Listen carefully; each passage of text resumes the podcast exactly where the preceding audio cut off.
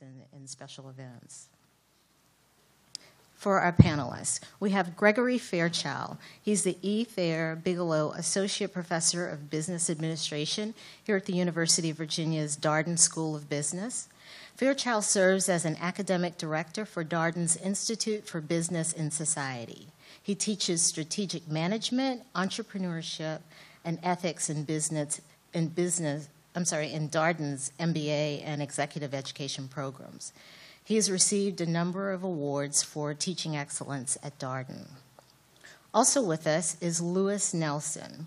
He's professor of architectural history, the associate dean in the School of Architecture, and director of the program in historic preservation. He's a specialist in the built environments of American colonial architecture and the architectures and landscapes of the early modern Atlantic world. And we have in the middle uh, Charlotte Rogers, and she's the assistant professor of Spanish at the University of Virginia. She's received her PhD from Yale University, where she specialized in Cuban and Latin American literature. Ms. Rogers has published several articles and a book called Jungle Fever. And this is about a Cuban novelist, Alvaro Alejo Carpentier. Thank you. Welcome. she's hear more about him. she's frequently she frequently does research at a foundation dedicated to him in Havana. Uh, her most recent recent trip to Cuba was in March of 2016, just a few days before President Obama. Please help me welcome our panelists today that will speak to us on Cuba.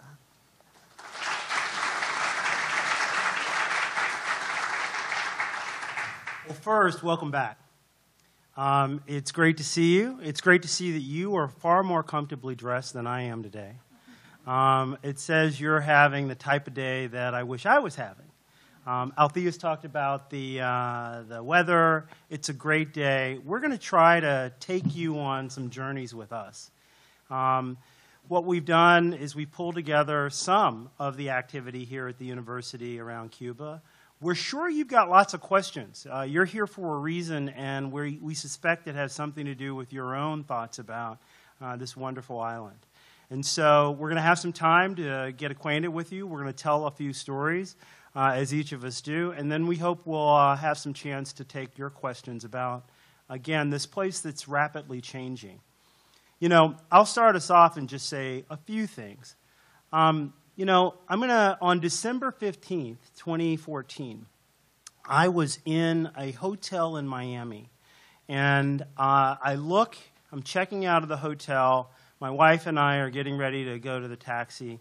And across uh, the monitor in the hotel, um, incoming announcement President Obama will announce new policy on Cuba uh, today at noon. Now, we had a plane that we had to catch uh, out of the Miami airport, and I said to my wife, um, I think we need to hold on and wait uh, to see what this announcement is. Now, why is that? It's because on January 3rd, only two weeks later, I was prepared to take 26 students to Cuba for the first time. And uh, this, I tell you this story as a notion of just how rapidly change is occurring in this place but also how um, controversial this change is. Uh, as excited as my 26 students were to go to Cuba, I have to tell you, as a faculty member, there were faculty at my institution who are from Cuba and of Cuban descent who weren't sure whether this was the type of trip the University of Virginia and the Darden School should be sponsoring. And it's that type of discussion that we think, at least at the Darden School, really enriches what we do. That we could go to an island uh, to talk initially about the questions of how this island transitions, how the economy in this island transitions with uh, the beginning of market reforms. But then we found ourselves embroiled in a much larger political discussion about human rights abuses, about questions of dictatorships. And uh, that's the type of thing that we really enjoy when we get a chance to do that. So I'm going to stand down and I'm going to turn to, uh, to Louis and have him talk just a little bit about um, himself. And again, we're going to make this as interactive as we possibly can. So we'll, we'll say a little bit, we'll listen a little bit, and we'll talk to you. Thank you, Greg. Uh, so I'm Louis Nelson, and um, in my introduction, Althea indicated that I was an architectural historian, associate dean in the School of Architecture. Um, but it's really critical that we recognize that. I, so I'm a historian, and I write history through buildings.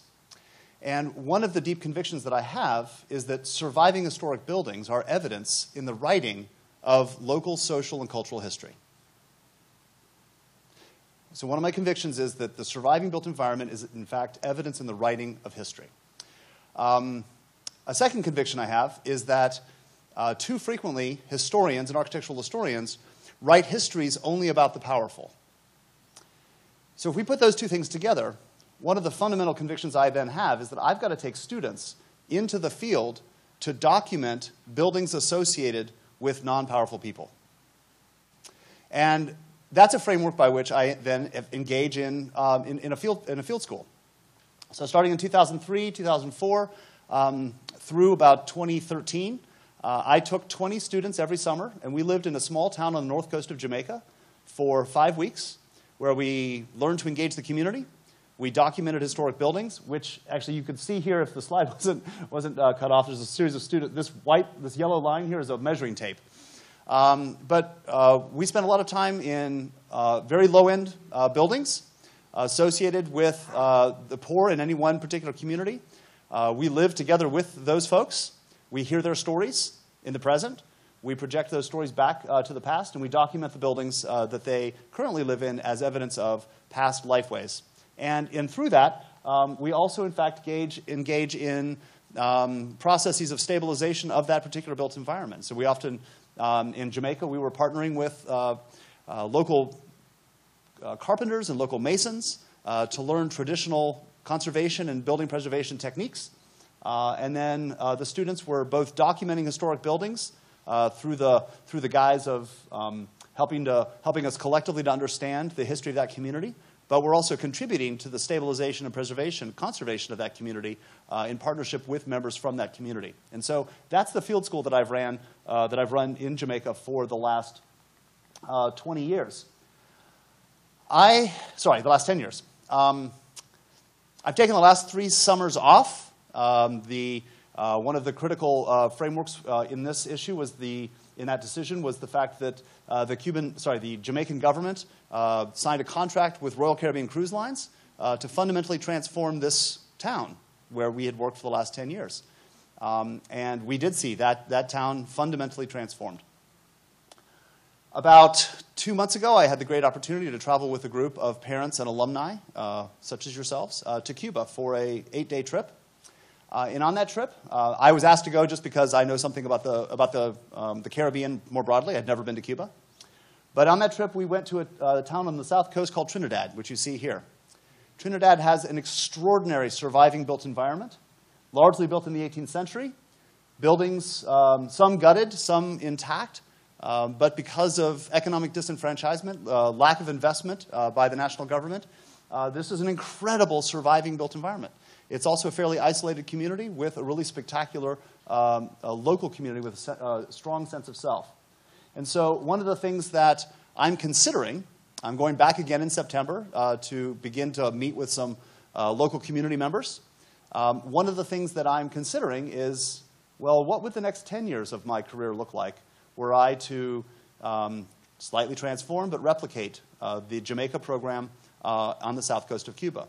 One of the things that I learned in my project in Jamaica is that my partnership was with the local community, and sometimes the national government gets in the way of that. Sometimes the local community and the national government are, in fact, um, don't see eye to eye. Uh, I expect that that would be, uh, to some extent, some of the same framework uh, that I'd be using in my engagement in Cuba.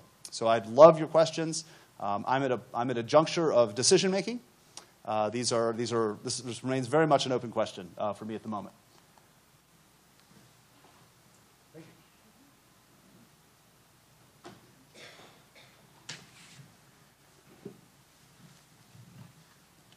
Good morning. Um, as Greg mentioned, I'm Charlotte Rogers. I am the newest uh, UVA faculty on this panel. So I just started my first year here uh, at the University of Virginia. Although I must say that I'm finding um, unusual connections with University of Virginia and Cuba uh, because my grandfather was class of 1937. Um, and he, he was actually featured in Life magazine as one of the new Virginia gentlemen. And there's a photo of him in 1937 lying in bed in a bathrobe smoking on, on grounds. so that's awesome. Um, yeah, I, it's fabulous. So I know that if he were alive, he'd be happy uh, that I was speaking to you today. Um, also, my same grandfather used to take my grandmother to Havana for the weekend in the mid 1950s. Um, and so I think that would also be of interest to them to see how uh, Cuba and the University of Virginia's relationship with it may be changing. So, um, just to tell you a little bit about my work, I am a scholar of Latin American literature in general, and I, spe- I specialize in Cuba.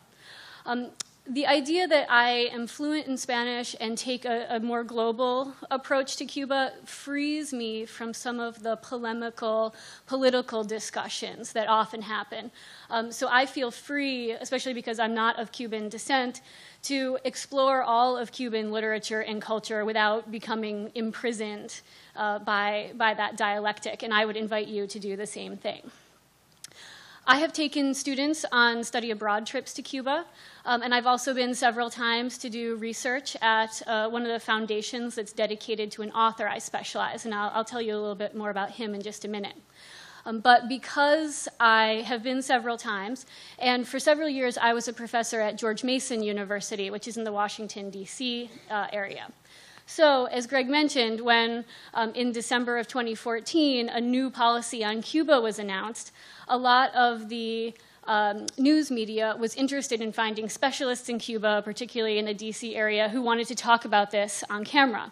So I was contacted by uh, the NBC affiliate in, in Washington um, and was featured in a segment on the local news that was all about what do these new changing regulations mean for average citizens who want to travel to Cuba. So I thought that was very exciting. Um, a friend of mine who's a reporter at NPR told me I had to prepare one soundbite that I wanted to, to be my message that I would get across to the media. Because as a literary scholar, frankly, I'm not often on NBC. so, um, so I very carefully prepared my message, which I will explain to you now. The new changing regulations with Cuba, the opening of diplomatic relations, makes it possible for students um, and, and lay people to find out that Cuba is so much more than just rum revolution, and cigars. That's my message. Right? So I was successful in that NBC used my soundbite. Um, so I heard my own voice in the media proclaiming that Cuba is so much more than those three things. But what images did they show while you were hearing my voice? Rum, revolution, and cigars. So that was um, a serious learning experience for me that, uh, that our message is not getting out there yet. Um, but I'm so thrilled to see you here today to understand that if you do go to Cuba or you're thinking of sending your children or anything like that, um, it's a wonderful opportunity to get outside the NBC media bubble. And, and yes, there is rum and there are cigars and there are revolution, um, but there's much more than that as well. Um, so one example I'd like to give of what so much more we can see in Cuba is the concept of both ruins and resilience. Um, I think that when people travel to Cuba for the very first time, the, the aspect of ruin of the infrastructure and of some of the buildings is overwhelming. Um, when I first saw it, I thought it was like one of those TV shows, like what happens if humans disappeared from the earth and buildings, you know, just they really do have what are called derrumbes, which is when a building collapses.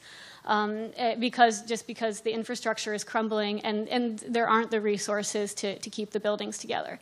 Uh, so I think some of the work that uh, Louis is doing could be really um, important in that sense to sort of capture it uh, as things crumble.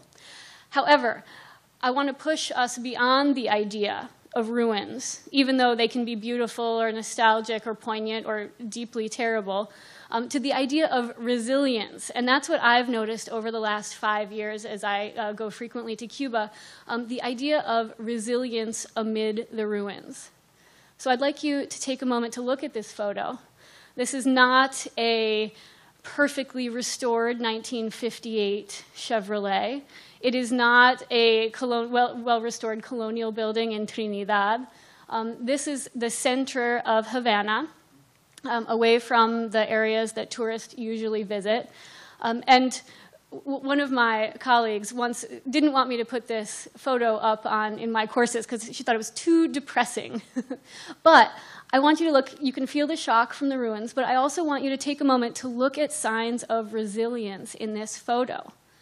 Um, if you look carefully, what you'll see are water cisterns atop the buildings um, because water service is intermittent in Cuba, and so you can see how people collect water in order to uh, survive and go about their lives in the absence of infrastructure.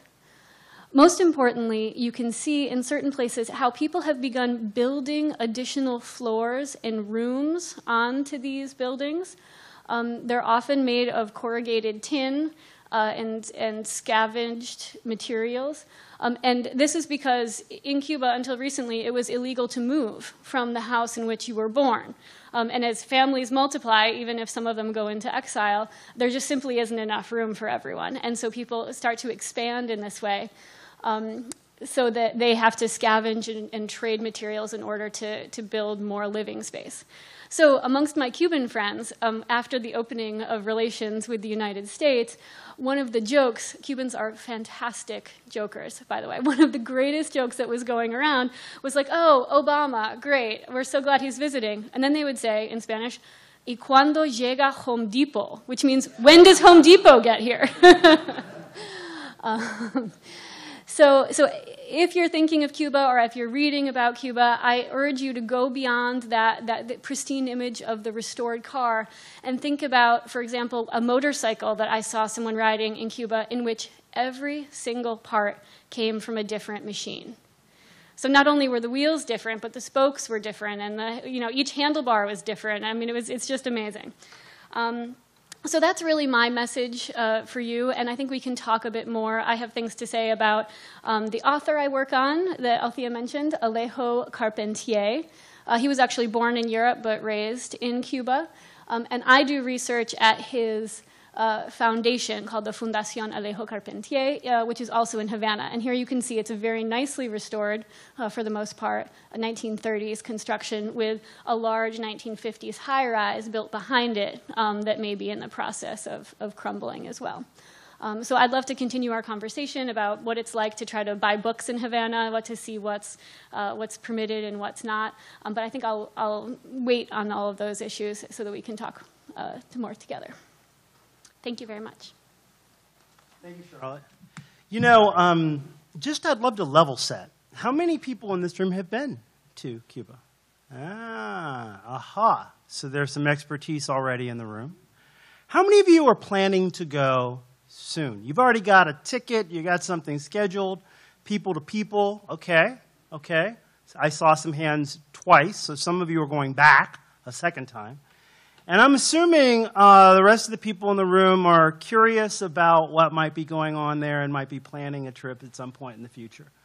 Um, we'll talk, uh, I think, in this panel about all three of those, and we've tried to think about our trips uh, and our, our educational objectives that way. You know, a common question I'm asked is goodness gracious, what is the business school doing in a socialist nation?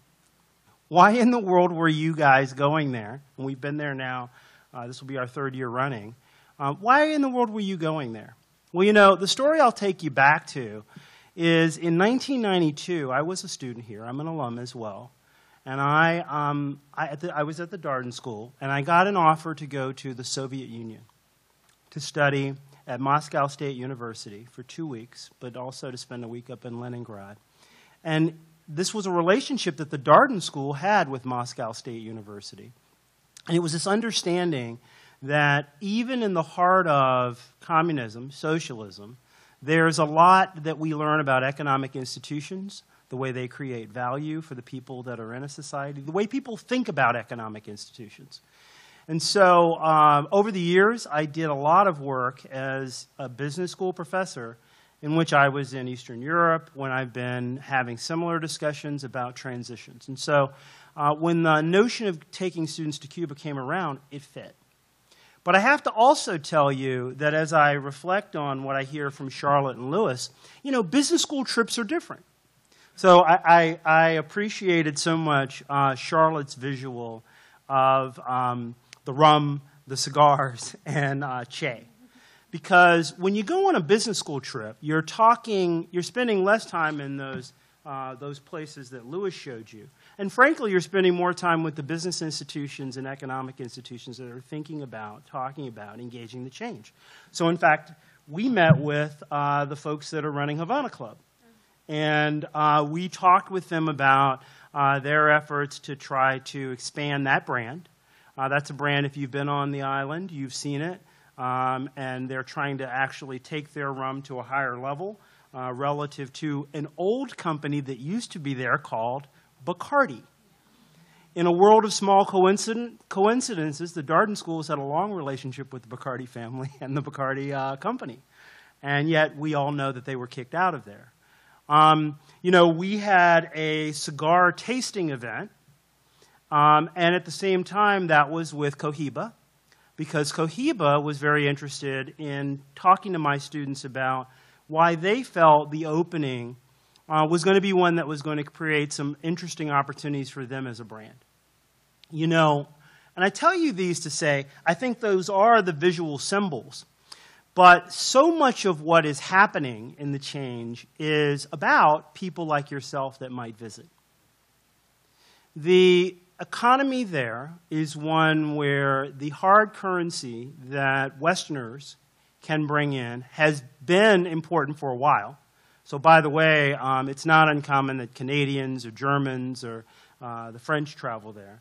But the notion that a large uh, body of wealthy people who are Westerners from 90 miles away could fly down there is part of uh, not just the Home Depot interest, but part of a big set of conversations that are going on down there. And so these conversations are producing some interesting fissures in the society. What will it mean uh, for this onslaught of Westerners to arrive who want uh, Western quality conditions in the food they eat and the places they lay their head and in the tourist events they go to. Um, what will it mean for the entrepreneurs that will try to tap into this? Entrepreneurship is not especially, uh, it's allowed, but I wouldn't tell you that it was endorsed. Um, and so there are many entrepreneurs, and my students worked with entrepreneurs while there. I could talk more about that. But they operate in a world where what they do is legal and at the same time gray. And so there's excitement about going beyond uh, 1950s cars to spas. Uh, this was one of the businesses we worked with. To businesses that would babysit and nurse and as a nursery school daycare center for children, and how that would be and serve the Westerners who were coming. Um, and I could go on, art on down the line. A lot of these business owners struggle with uh, starting out in a new way um, in which their government doesn't, enact, like I said, endorse what they do. But how do you market if you've been in a society where there's never been marketing? You do know about propaganda, but marketing is a very different thing. And it's not been allowed. It's not been allowed to happen, but you know that there are these Westerners, you want to reach them. There's one other thing that uh, some of you may know about. The entrepreneurs are in dire need, again, of capital. A lot of that capital comes from familial relations that exist here in the West. And so, if you happen to be a Cuban who happens to have a cousin who happens to live in the U.S., or uh, as I met a, someone who married someone from Canada, then you are able to get um, capital in the form of uh, direct money from family. And by the way, Obama has allowed those numbers to increase dramatically. And the important part of this is, again, you've got a class of people who are doing something not endorsed by the government, but they are now seeing incredible amounts of money coming in from offshore that the average Cuban doesn't see. And so this is creating some haves and have nots in a society that has prided itself since the revolution in being a response to have and have nots. I'll stand down and uh, uh, the rest of you guys can join in? Yeah, I'll, I'll, I'll jump in on that. Um, one of the uh, questions that has long plagued me that will remain unanswered uh, is to what extent did uh, the University of Virginia Field School in Historic Preservation, active in Falmouth, Jamaica, uh, play a role in setting that community up for exploitation by the national government and in its partnership with Royal Caribbean Cruise Lines? Um, when we started, uh, it was an entirely marginal community. Um, the rail, not even the railroad had stopped there. Uh, the railroad had gone by. Nobody cared about Falmouth. Falmouth was entirely ignored. Um, then the University of Virginia uh, began a sort of significant personal, not really a capital investment. We didn't, you know, we brought some money in the sense that we were, um, you know, hiring some locals for basic services, laundry, et cetera. Um, but you know, we were, we're, we're, not coming with a whole lot of uh, fiscal capital. Um, but our investment in the community um, helped the community to begin to understand that it actually had its own history. That uh, just because uh, it was um, under resourced and, um, and geographically marginal didn't actually mean that it, it didn't matter. And we were arguing that in fact it did matter and it did have a community. Um, so a, a, sense of self, a historical sense of self, began to emerge um, uh, greater and greater investment in the restoration uh, by the community of their own of their own buildings. Uh, um, we started to see the cleaning of some streets, uh, not all of them, but some. Um, and uh, then halfway through that project, uh, the national government made a signed a contract with um, a very very powerful external entity, who initially contacted me after the contract was signed, contacted me and asked me to kind of partner with them. Um, after some conversations, it became clear that uh, my, my criteria would not meet their standards, so those, those negotiations fell through. Um, but it, you know, it, it, raises all kinds of questions, and uh, it's, a, it's a question that, uh, that haunts me as, our, as we're thinking about Trinidad. Trinidad is already identified by the Cuban government and by people who travel to Jamaica as a, as a tourist destination. So that, that's already sort of out of the gate.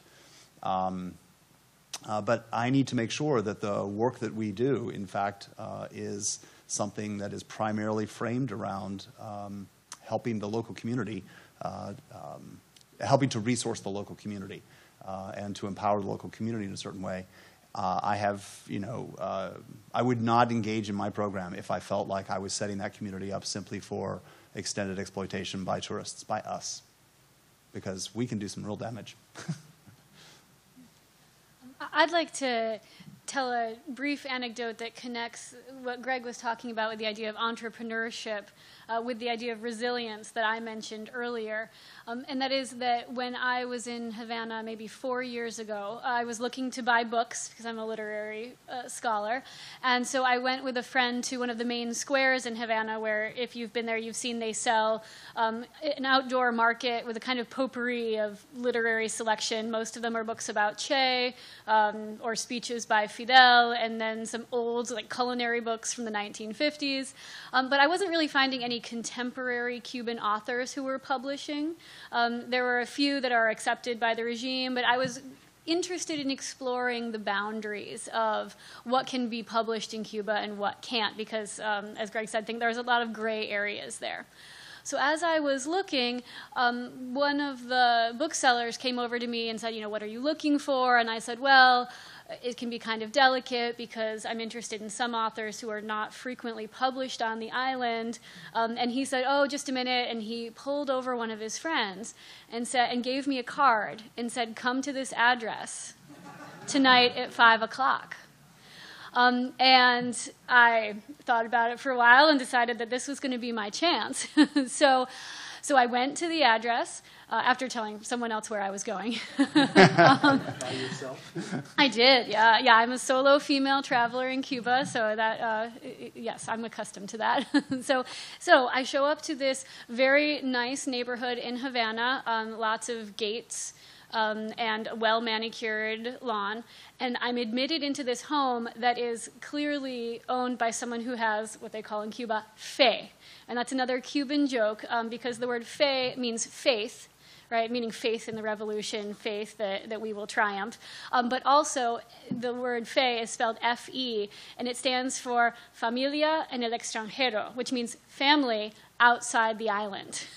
so, what, so when, if you say you have fe, what, what that means is that you have a family member who's able to bring you things from Miami.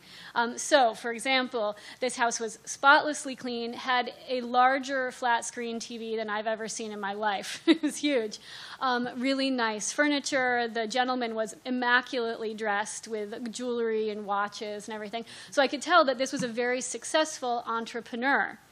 Um, and we sat very nicely in his living room. He served me a, ca- a coffee. I, we talked about literature. What did I like? What did I read? And he said, Okay, I'll be right back. And he closed the door, went into a back room, and came out with a stack of 25 books that are prohibited on the island, but that I had been looking for. And so I was very impressed. Uh, the prices were comparable to what you pay here in the U.S., as opposed to on the street, they're much, uh, much cheaper. Um, and so as we continued to talk, and I could tell he was essentially a literary scholar, right? I mean, he would have done what I do um, if that had been economically viable in Cuba. But instead, he had become an expert in literature. He had worked his connections um, in the very gray area of bringing in uh, books from outside, either from Spain or from Miami, um, and had built a business by word of mouth, by handing out cards on the street to people, um, so that I could spend my convertible pesos, my dollars, um, at his shop. And so I think that's a good example of working in that gray area. I think Cubans are the most entrepreneurial people I've ever seen in my life. I mean, the hustle is extreme, especially I'm sure those of you who have traveled there have experienced that. Um, and it, it, it, arises from um, a sense of desperation in many cases, but also the sense that, that they're going to do it for themselves um, if they're not going to have a, a, support system to do it for them.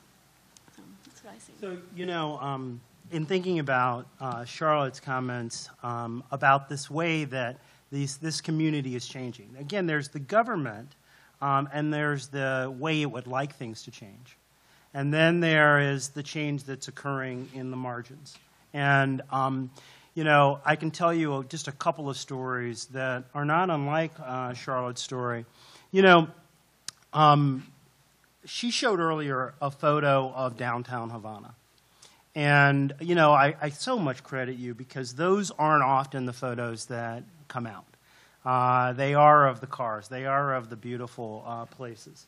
But I have to tell you that when you travel to a place like this with 26 MBA students uh, who are being sent out into the night, um, you have some worries about whether they'll all come back every morning for class. And, um, and here's what I have to tell you, and some of you in the room may have these same experiences. It was, this is a very easily traveled city by uh, English speaking Westerners. It's a city in which, uh, over three years, we've never had any, um, shall we say, um, issues around crime, any issues of challenges for our students. Um, we've always found them to say the Cuban people both love the revolution, or at least say that they do, and at the same time are very happy about uh, the United States and the United States coming. Um, and so when they would go out at night, in these, some of these places, there are paladars. And paladars are uh, restaurants that run out of individuals' homes. Some of them, the ones that get a lot of fe, the ones that have a lot of money from external sources, actually look just like restaurants you'd find in um, New York City, Chicago, any major city in the U.S. But some others are actually in buildings just like this. And our students went and ate in places just like this. And I have to tell you that they came back with this sense of um, this resilience that I live in a place where I do get the water from a cistern. And I, I actually, the, the notion of having to go out and get um, fresh vegetables, high quality meat, uh, to feed seven, eight, nine people that are coming on a given night is actually not just a thing you do.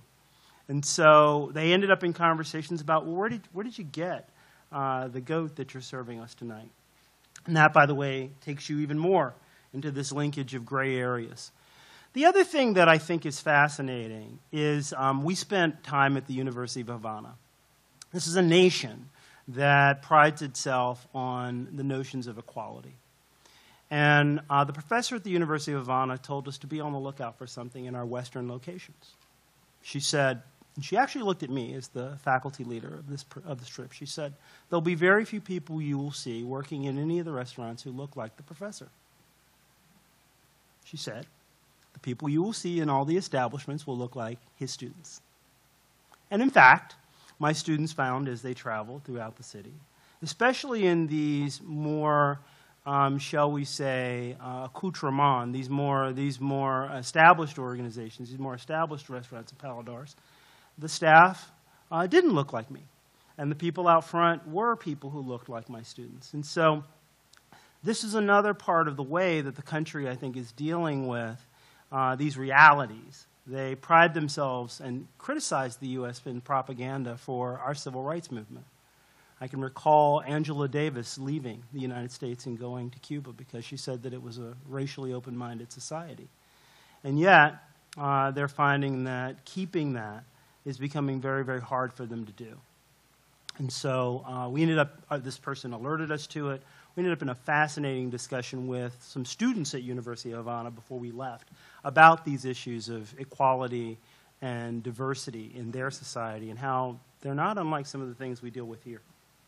And that's actually where um, history, of course, always uh, always the critical frame, right? Uh, history really steps in, and that is uh, the town on the south coast of Trinidad is um, as sort of a village center for a huge district of, of, Havana, of Cuba, in the late 18th and early 19th century that began to have a significant investment in sugarcane production. Uh, and sugarcane production is enormously extractive of the land, but it also requires uh, a large workforce population. Um, where in the late 18th century are Cubans getting those enslaved Africans? They're actually all being processed through Kingston, Jamaica.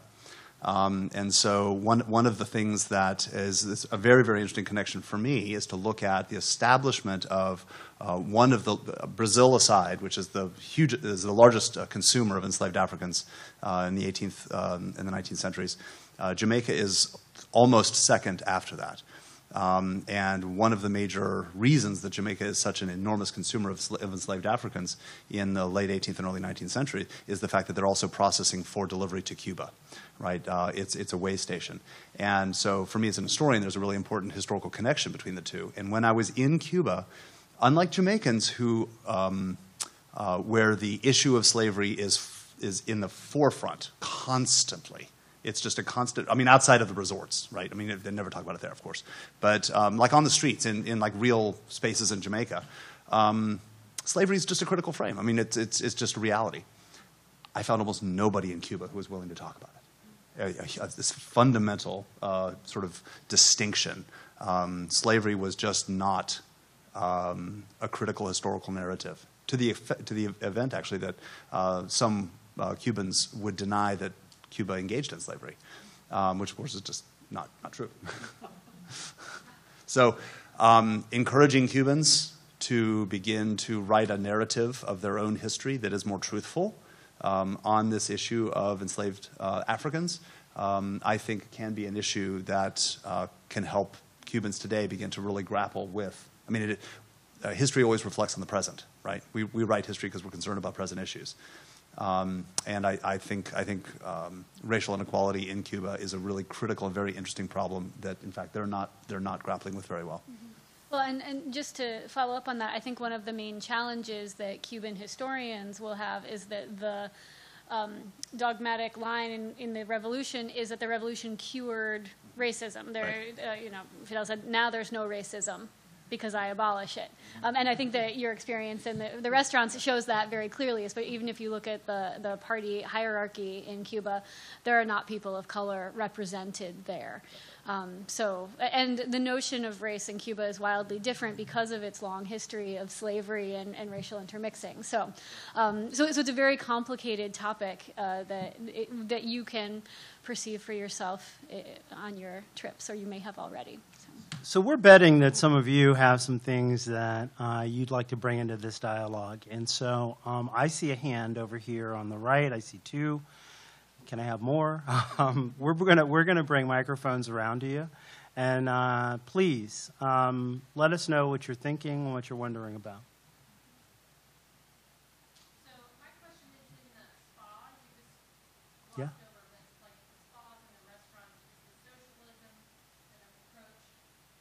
Socialism in play in the restaurants and the spas? Are people equal partners, or is it sort of already a capitalist system where someone's the owner and they have employees? Of course, I am from the business school, so we love capitalism.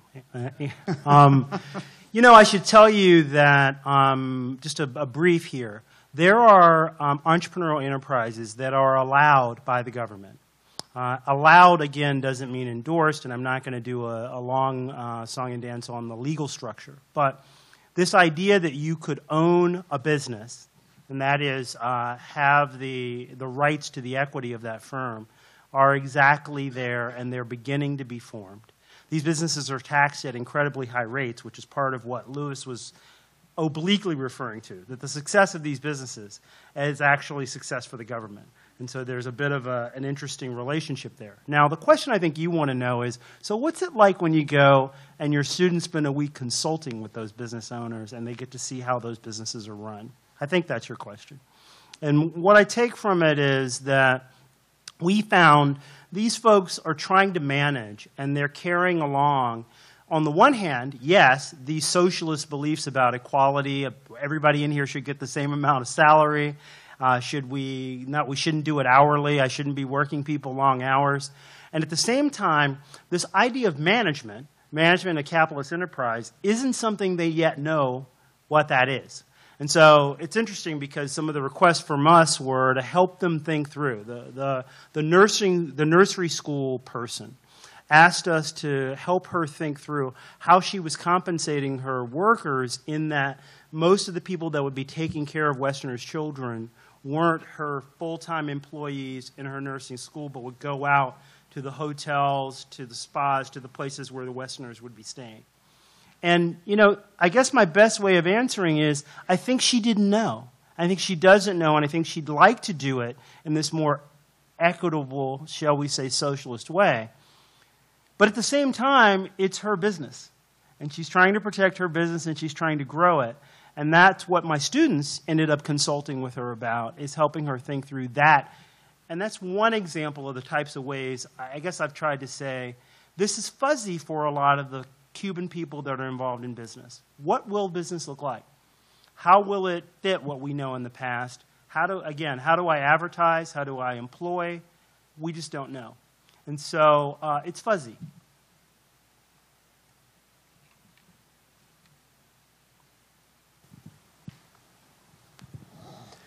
I'd be very much interested in the economic realm of things that would uh, advance the U.S. relationship or set it well back, because it seems like our president has maxed out on what an executive can do, uh, the executive branch can do to loosen the restrictions, but of course the boycott's still in place. And my take is, is that he's loosed these restrictions in many ways, and then leaving it, if a future government comes back to retrench those things, they're going to have to put the cork back in the dike that is wildly, um, you know, changed. Um, I was there in '99 and last year, and Louis, in part of what you were talking about, the uh, and of course the joking nature of it was was several Cubans would say, oh, well, you know, to look at the best and the worst of Cuba, what we do best is music, sports, and medicine, and training doctors and exporting our medical um, education. And what's the shortcomings of Cuba is breakfast, lunch, and dinner. And I thought that covers a huge, huge, of course, a whole lot. Um, so in the in the economic realm, which I think is going to dictate the future between our countries and governments, what would be those things like Archer Daniel Midland, all the Caterpillar, all that huge stuff that's been making overtures to Cuba for at least a decade, um, and then the Cuban response to this capitalist outbreak and what could set back um, this relationship, and of course, the transition of power that looms large, like in any um, emerging situation. But I'll take a first bite, um, but you know, Louis, uh, Charlotte, and I we were talking, and Louis has already referred to this. You know, we're going to do we, we're willing to do some crystal balling, but it's a difficult thing. Um, you know, to this economic thing, I just want to put a little fine point on something I said earlier. So, one of the things that um, the executive branch can do is it can allow for tourism. Tourism allows for the direct introduction of hard capital um, in a way that uh, Archer Daniels Midland, uh, Caterpillar, large commercial enterprises, Home Depot, uh, coming there, have to go through a very different process of negotiation with the government than any of you who've traveled or any of you that will travel go down and drop some money while you're there. And, that, and if that money, by the way, is then taxed at very high rates in the government run enterprises, then all those dollars are captured for the government. This is not unlike the relationship the Cubans have had around, in fact, their medical, uh, their medical expertise. They send the medical expertise around the globe. It is high quality. And at the same time, the bulk of the funds that are paid for that medical work transfer back to the government. So, my take on it is in the short run, you will see this effort at getting people like the people in this room to come there and to get you to spend more and more money while you're there. Airbnb is there now. Um, getting you to spend more and more money while you're there will be the first step because that will be much harder for a government to control than will be um, a large uh, commercial, somebody who I typically work with at the business school who would try to get down there. I will just add only one other thing. Ever since the press came out that we had been down there, the number of calls I have gotten from people that would like to start businesses there or would like to do JVs down there, I get a call. For, eh, eh, whenever we go, there's media, and then for about six weeks, I get calls from people asking about uh, they'd love to do a joint venture down there. But I'll, I'll turn to others on this one going back to the idea of what products would um, make a, a, difference in, in Cuba, especially as economic relationships open, I see a very deep hunger for consumer goods um, amongst ordinary Cubans in a way that directly contradicts the ideals of the revolution, but everyone's okay with that. um, and just to give an idea, I mean, you said breakfast, lunch, and dinner. Certainly, um, foods, imported foodstuffs, I have seen a major change in the last five or six years. When I first started going, I think I bought a North Korean snack, which blew my mind. I mean, there was very little um, that you could buy legally uh, from, from the outside. But what I've seen in the last few years is a huge influx of goods from China. Huge. And so anything from toys uh, to foods. Um, to you know, ladies, imagine if you were never able to have any beauty products right? Um, and so that's the kind of thing that people are bringing in from Miami.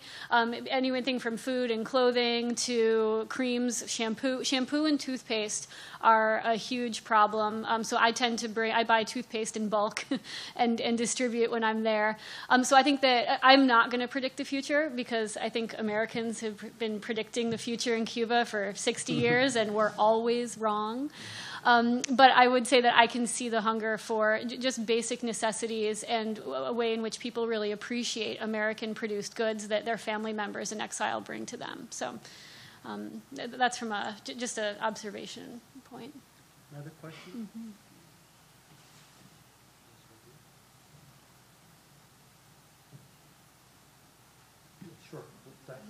either, both? Hi. I'm curious if you have any insight into the timing of the opening of Cuba and the Cuban economy. It seemed that the Cold War ended a few years back. You know, why now? And Obama seemed to wait to the end of his uh, presidency, too. He was in office eight years, and he waited to pretty much the very end. You know, why didn't Bush open up the Cuban economy, or why didn't um, Clinton open up the Cuban economy? I'm, I'm just wondering if you have any perspective there. I don't think we got a political scientist on the on the panel. Um, so, so we're we're again going to be prognosticating. Um, if you um, were a Republican, uh, you might have to consider that there is a Miami vote, sir, uh, whoever that is back there, that uh, does carry Cal- that does carry Florida, that's wealthy So it's Latino, it's wealthy, and it's Republican. And uh, again, this gentleman in the floral shirt may know more about this than, than me, but the deal is you've got to get through that blockade. And as George said, my brother Jeb is bringing me Florida. So that would probably be one reason, I'm guessing, not a political scientist. Um, but the second thing is, I think if we notice, there's been a big discourse going on between uh, Congress and the executive branch about where the line is on a number of things. I think what you'll find is that as it's trailing out, there's a lot of things that Obama is doing that uh, are happening in the trail out because he's in lame duck period. He can't be pulled back. And I don't know, to sort of riff a little bit on the last question, if you allow people to travel there, they have a really good time, they come back and tell great stories, you're not going to be able to pull back the travel. Um, even if somebody else gets, in, gets elected, you're just not going to be able to pull it back. And so I think they're doing things that say, we're not going to be able to put this genie back in the bottle. I, the one other thing I'll tell you is, in the, again, I was there January 3rd, 2015. The announcement had only been made two weeks earlier. We went to the interest section which was what is now the embassy. We had a nice presentation. The economist giving the presentation for the, for the U.S. federal government said, guess what? There'll be an embassy here within a year. And there was. Yeah. So. Yeah, I think that Obama is capitalizing on the demographic shift in Florida. Um, because as that older generation of hardliner, anti-Castro people um, frankly die away, and the younger Cuban Americans do not have as polemic uh, a look, and, and they like to go back on the people-to-people visits um, so that there's much more interaction there. I think that o- Obama can see that change coming, um, and for all the reasons Greg mentioned as well, that, that he's um, at the end of his term and can make grand gestures, uh, which was very exciting to those of us who work on Cuba. so, yeah. Thank you very much for the presentation of today. Uh, when I raised my hand, I am Cuban born. And I have 51 years in this country. And I came at 36 years old. Yes, I am 90. Wow. Okay. Yes. yes. And I went to school with Fidel Castro. He's a lawyer, and I was working my PhD in social political science. And I was in the Cuban diplomatic for 12 years when I came to this country. So I, I know Cuba very well. Would you like to come up? you will throw me away. but um, my, as you were talking, my whole thinking is I left the revolution, I love the revolution, and I am a Cuban Democrat to the core. All right? So I am not Miami Cuban Republican. I am very liberal. And um, the, the whole process of living the revolution was very hard for me. And when the communism took over, because it was a process. The beginning of the revolution was not communist, socialist maybe, because we wanted the best for everyone. And that's why we joined Fidel. I didn't join Fidel when we were students because I was um, middle class, clean, Catholic, good girl, and he was always sweating and running with guns and thinking of revolution. And, and no, he was smelling so he was, he was not my type. But, um, and politically in the university, we were very political. We were opposing. So much so that I broke one of his strikes. Right. And he called me next day and said, Do you want to join us? I said, No, Rose. No, I don't want to. So I have a lot of stories about Cuba and being in Cuba and living in Cuba. But my process, what I think is the impact that is going to happen to the Cubans, the new generation of Cubans that were born during the revolution and that are not like born in my time, as the impact of the uh, Americans going to, to there, like you, helping, contacting people, being in touch with people, And what is going to happen if they are going to be able to revolt? Because, yes, Fidel is my age, but uh, Raul is younger. And I don't consider Fidel communist. Fidel is fidelist. He has his ideals. He negotiated with Russia because Che Guevara and his brother Raul, who is a communist, tell him, You're not going to get help. We need help. And I saw with my eyes, signed those treaties. I was in the Secretary of State in Havana at that point. So for me, it was the end. I knew that this is the end. And this is total takeover of communism, and I have to get out. So, Would you share your name, please? I'm sorry. Rosa Jimenez Vasquez. Bravo. My family name is Jimenez. And my whole family came. And, and, and um, this is just such a great treat uh, for you to have shared this. And I, I hope there's someone we, we capture you. Um, and I'm so glad you, I'm just, I'm, I'm elated. Yeah. For me, the importance is the impact that your work is going to do in Cuba and the transformation of the feeling of people moving toward uh, democracy. See, I won't, back, I won't go back till democracy exists in Cuba. So I don't know if I will see it. So thank you Give for her a your hand, work. please.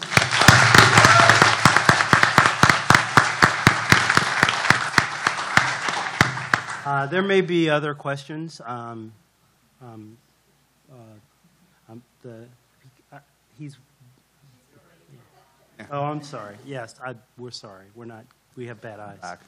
I was just curious about religious life and what your observations are in Cuba. Um, I would direct you to our colleague who is not here because she's actually in Cuba right now. Her name is Jalane Schmidt, um, and she's just published a book about um, the the Virgin of uh, Charity, um, uh, which is a, a variation of the Virgin Mary um, cult in in Cuba, and she really reads it as. Um, it, it used to be before the revolution. One the patron, she is the patron saint of Cuba, so very closely allied with both the Catholic Church and as well as with the Yoruba African religion. So there's a syncretism in religious life in Cuba, as in throughout the, the Caribbean. Um, but with the coming of the revolution, um, for, for a long time, religious practice was uh, forbidden. And a, a friend of mine who's a librarian in Havana was fired from her job because she was a believing Catholic. Um, so they went through a long period of oppression. And now, um, as Cuba, you know, the visit of um, of the Pope in the 90s really opened things up, and uh, practicing Catholicism was no longer prohibited. Um, and it's been gradually opened um, to people of all faiths. So that one of my students actually went to um, uh, have dinner with a Jewish family while she was there. Um, and there's some people do practice Buddhism even. So, so there's more plurality. I'm not going to paint a rosy picture. I don't think that it's supported in any way. Um, and I think that practicing, um, certainly the Virgin of, of Charity, is, can be um, uh, complicated. I'll put it that way. Um, but yeah, I, I think Louis might have some. Well, I was just um, so while we were there, um, as part of this people-to-people program with uh, UVA alumni uh, and parents about two months ago, it was pretty clear that the experience we had was to some extent orchestrated by the Cuban government. Right, there were certain things that we definitely um, were expected to see, and uh, to my surprise, one of those was a, a Santeria chapel. Uh, it was, you know, so the sort of indigenous religious tradition um, is, I think, uh, being co opted by the Cuban government as part of a package for the Cuban experience, right?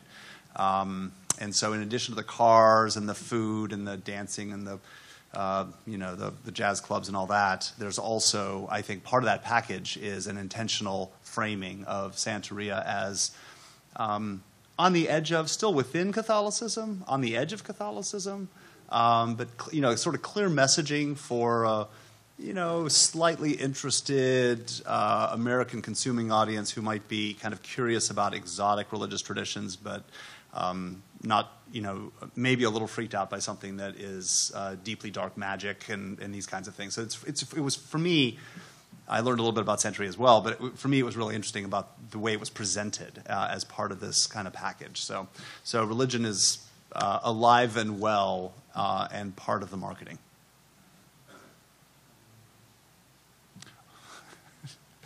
I have, a, I have a question to ask, or perhaps, and it is a criticism in a certain sense. I have a bit of a background. I've never been to Cuba, but I have, like you, a Darden MBA. I also have a PhD in Latin American history from, from here from UVA, and have taught even a seminar in Cuba. I find, for example, or I have a question, was that picture that you've shown of all the wretched apartments in uh, Havana downtown Havana indicative of the entire country? Or is that, and what my point is, that looks to me like the same propaganda that I read in the Washington Post daily. Every time there's a mention of Cuba in the Washington Post and there's a picture, it's of some wretched looking apartments. And this isn't, can't all be that true, or these people would have gotten for the entire country. I'm just saying there needs to be a little bit more balance, as what the lady from Havana was talking about, is that it, it isn't all everybody, you know, being, you know, there must be some nice parts of Havana and that sort of thing, and yet all we were shown was a picture looking like the whole world is about to crumble.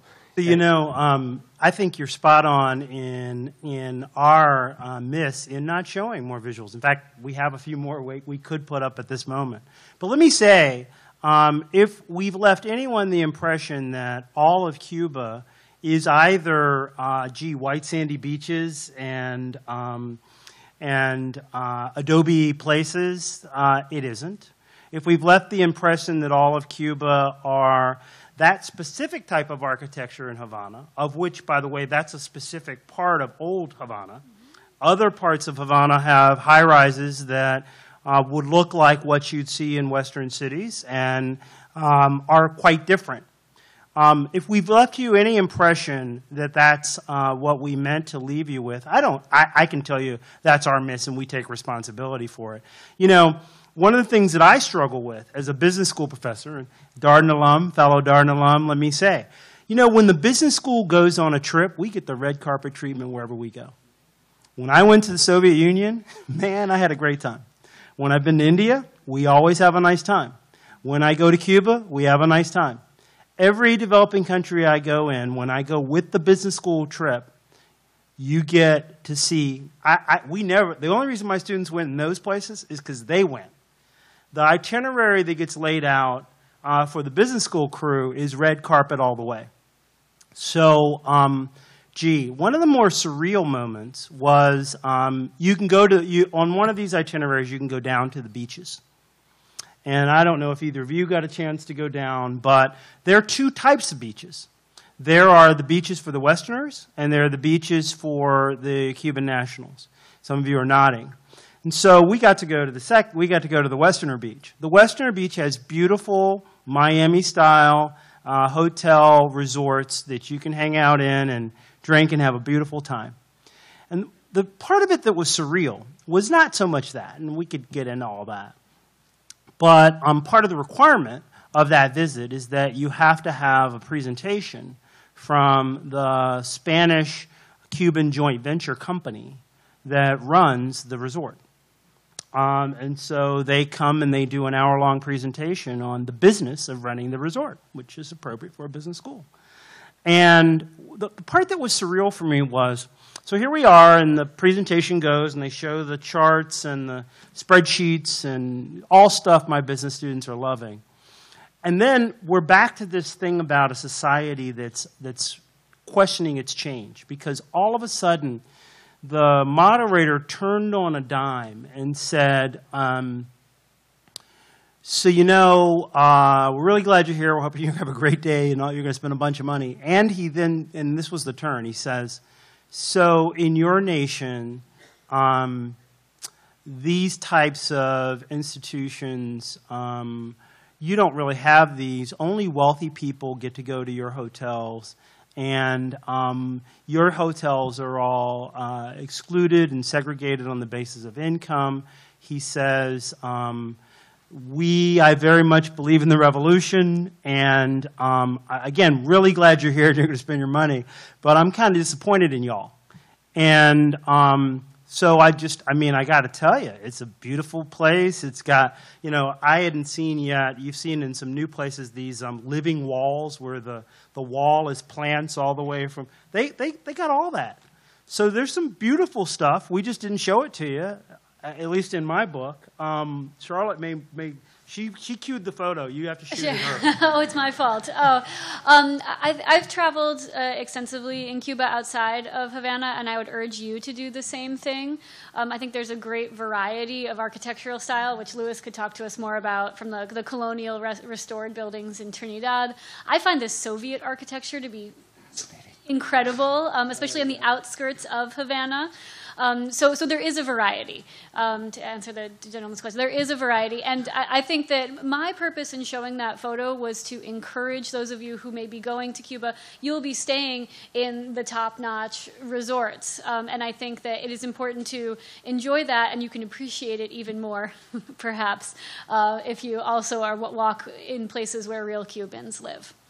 So, so let me just have one little follow up on that. Um, Havana is a, is a has a very large um, uh, building footprint, uh, and a, a, big, huge percentage of it has not been restored in ways that um, an American audience might think of as restored. Um, and in photographs, it does it looks crumbling. Uh, much of that is a result of the lack of access to uh, materials. We immediately make this uh, correlation between sort of a crumbling architectural um, infrastructure and profound you know, poverty and depravity. Um, and I'll tell you, I've seen significantly deeper poverty and depravity in Jamaica than I saw, than I saw in Cuba. Um, and as soon as I got outside of Havana, the, um, my experience of the built environment and the architectural landscape was, was really very different. Uh, little villages outside of the town, uh, outside of Havana, um, are just are really wonderful um, surviving uh, villages, but they have uh, a, a, more stable because the, the building fabric in the villages isn't as isn't as substantial. Uh, the, the, the, architecture in 19th century Havana is just massive, and so to preserve that and to keep it up is just it's, it's a huge investment. You go out to the small towns, the, the building fabric just isn't that, so it doesn't lend itself to these kinds of um, uh, em- emotive photography that you see so much coming out of Havana, and I, I think that's largely unique to Havana, but not the rest of the, not the rest of Cuba really only have time for one question. So, uh, guy in the know, back has been asking. Thing is kind of difficult. He's really stretching back there in the corner. He's had his hand up for an hour. um,